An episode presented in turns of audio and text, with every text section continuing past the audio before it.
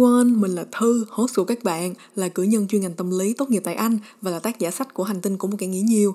Chào mừng các bạn đến với Amateur Psychology, tay mơ học đời bằng tâm lý học. Đây là một series podcast với tiêu chuẩn ngắn gọn, dễ hiểu, sử dụng thông tin trích dẫn từ các nghiên cứu tâm lý học uy tín, học thuật và có căn cứ, thích hợp cho người muốn động vị thế giới và bản thân bằng khoa học.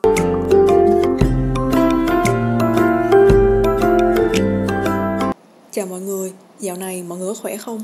Trước khi mọi người quyết định xem có nên nghe tập ngày hôm nay thì Thư muốn nói với mọi người là hôm nay Thư sẽ không có nói gì khoa học đâu mà sẽ chỉ là những chia sẻ đời thường của một kẻ vừa khép lại một chương sách dài của họ. Với tư cách là Thư, host của podcast Amateur Psychology, Thư, tác giả của Hành tinh của một kẻ nhiều, Thư tư vấn trị liệu tâm lý, Thư điều dưỡng chăm sóc sức khỏe, Thư du học sinh Anh chuyên ngành tâm lý. Và cuối cùng Thư, một người bạn của người đang nghe podcast này là bạn.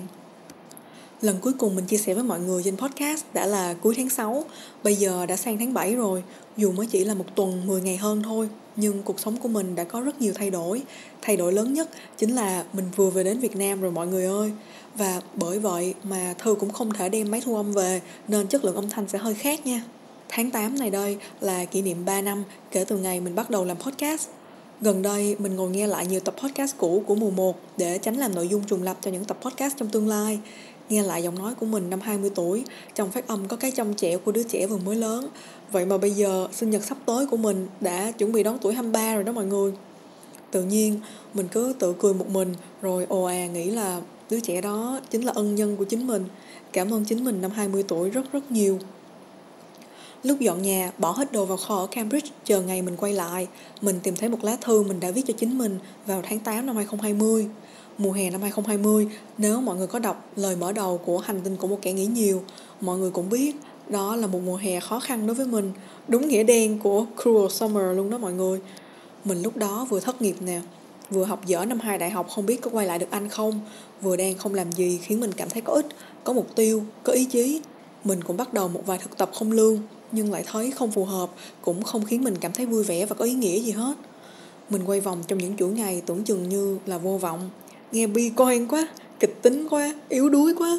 Nhưng đó là tuổi trẻ đó, là thiếu kinh nghiệm sống đó, là có góc nhìn hạn hẹp của một người vừa chập chững bước qua khoảng giao thoa của trẻ con và người lớn đó.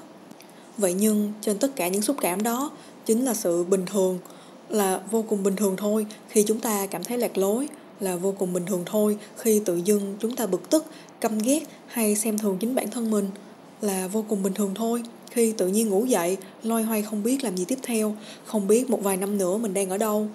Trong lá thư của Thư năm 2020, viết cho Thư của tương lai, mình có viết rằng mình mong bạn đang ở một thành phố xa lạ, trong một ngày nắng, hạnh phúc đọc những dòng này, vui vẻ tận hưởng những phước lành cuộc sống ban tặng. Và thư của năm 2023 đã đọc những dòng này vào một ngày nắng ở Cambridge thực. Vô cùng biết ơn cuộc sống đã cho mình điều kiện được làm những điều khiến mình bình tâm.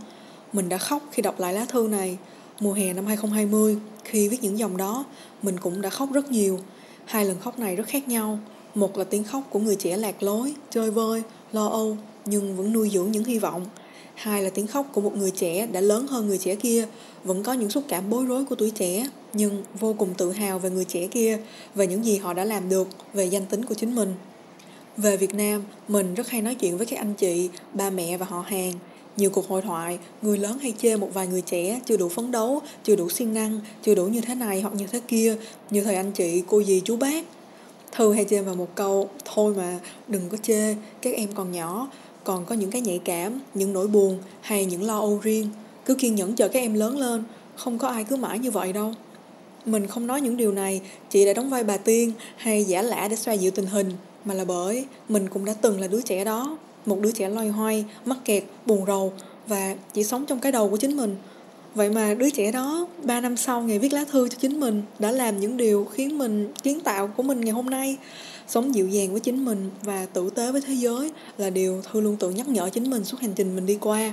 Những điều đẹp đẽ thường đến khi chúng ta là những điều đẹp đẽ. Và như Thư năm 20 tuổi đã dạy mình, cuộc sống cũng sẽ không chỉ có những điều đẹp đẽ trái đắng của ba năm trước có thể là lý do ta có được trái ngọt của ba năm sau. Nhưng ta cứ phải gieo nhân thì mới gặt được quả.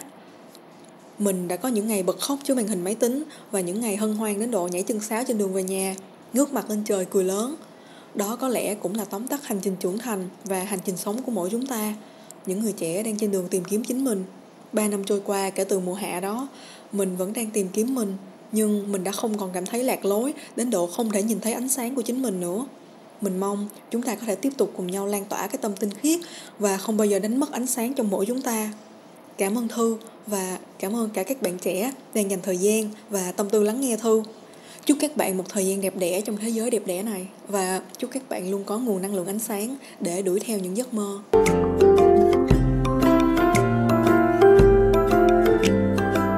Các bạn đã dành thời gian lắng nghe Amateur Psychology. Nếu các bạn yêu thích podcast ngày hôm nay thì hãy follow mình trên ứng dụng bạn đang sử dụng và giới thiệu cho cả bạn bè và người thân cùng lắng nghe nhé. Các bạn cũng có thể để lại đánh giá cho mình qua cả Apple Podcast và Spotify là một cách ủng hộ mình hoàn toàn miễn phí và có thể đưa Amateur Psychology đến nhiều người nghe hơn. Mọi người cũng có thể theo dõi Amateur Psychology qua Facebook, Instagram, YouTube và đọc tài liệu được nhắc đến ở mỗi tập qua blog của Amateur Psychology. Mọi đường link sẽ được tìm thấy qua website ở phần mô tả. Một lần nữa, mình là Thư, host của các bạn. Chào tạm biệt và chúc các bạn luôn tự bổ sung kiến thức cho bản thân. Goodbye and stay woke, guys!